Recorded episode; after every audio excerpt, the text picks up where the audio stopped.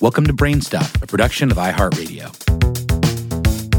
Hey, Brainstuff, Lauren Vogelbaum here with a classic episode for you from our former host, Christian Sager, about the stunning science behind the Northern Lights. I wanted to run this one because, well, A, it's really cool, but B, I'm loving the series His Dark Materials from the BBC and HBO, so they've been on my mind. And they're not a sponsor, I just dig the show. Anyway, here's Christian. Hey, Brainstuff, this is Christian Sager. We've all heard of the Northern Lights, right? Those beautiful manifestations of colors that are in the sky. Well, they've inspired many myths. In Viking legends, they were considered the Bifrost, the many-colored bridge between Earth and Asgard, the home of the gods. And in Finland, they actually believed the lights were a sign of the archangel Michael battling the devil, Beelzebub. Scandinavians believed that they were reflections off of the shields of the Valkyries. But despite being observed for thousands of years, there are still many misconceptions about what the northern lights are. First of all, it's false that they're sunlight reflecting off of polar ice caps. It's also false that they're moonlight reflecting off of ice crystals in the air. The aurora borealis, as it was coined by Galileo Galilei, and means northern dawn or dawn of the north in Latin, is also at the South Pole, known as the aurora australis. In 1896, their real origin was discovered by Norwegian scientist Christian Birkeland. He tested his theory in controlled experiments. And here's the truth of the matter. Solar winds stream away from the sun and flow around the Earth's magnetosphere. Their charged electrons interact with elements in our atmosphere at points where the magnetosphere is weakest, the north and the south poles.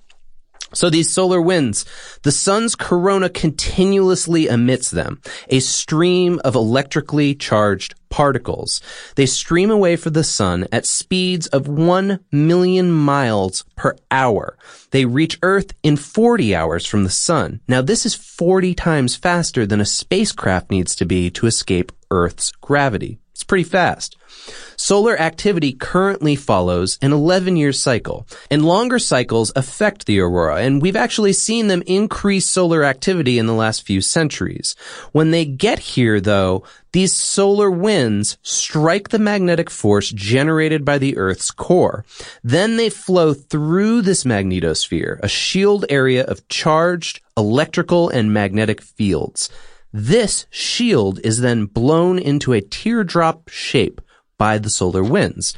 The magnetosphere protects Earth from dangerous solar and interstellar particles, and most are directed away from Earth, but some are trapped near the magnetic poles. The electrons from these solar winds interact with elements in Earth's atmosphere, somewhere between 60 to 200 miles up in the air. This is 10 times higher, by the way, than most airlines fly. These electrons collide with oxygen and nitrogen, transferring energy into these gases and making them excited.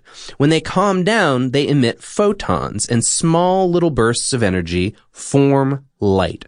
The shifts and flow of this energy can reach 20 million amperes at 50,000 volts. Compare that to your circuit breaker at home disengaging over 15 to 30 amperes at 120 volts. So it's a lot of energy. Now, the color of the aurora depends on which element, whether it's oxygen or nitrogen, that is struck and at what altitude it's struck at. Since it's dimmer than sunlight, the aurora actually can't be seen during the day. But oxygen emits either a greenish yellow light somewhere around up to 150 miles up in the air or a red light over 150 miles up in the air. Nitrogen, however, emits a blue light up to 60 miles up in the air. If you blend them all together, however, you can produce purples, pinks, and white light. But one note, while some say they've, quote, heard the northern lights, the air where they're formed is actually too thin to conduct sound. So that's not possible. It would be impossible for sound to travel from the upper atmosphere to the ground. So you're probably asking yourself, these sound pretty cool. Where do I get to see the northern lights? Where do they occur? Well, they center around Earth's magnetic poles, not the geographic poles. And they're in ring-shaped spots called auroral ovals. These are between 500 and 1500 kilometers wide and expand during geomagnetic storms. These roughly correspond to the Arctic and Antarctic circles and can be seen from space.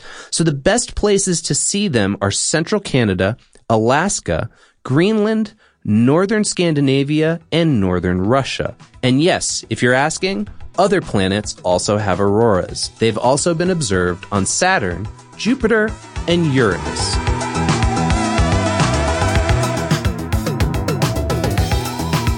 Today's episode was written by Christian and produced by Tyler Klang. Brainstuff is a production of iHeartRadio's How Stuff Works. For more on this and lots of other colorful topics, visit our home planet, howstuffworks.com.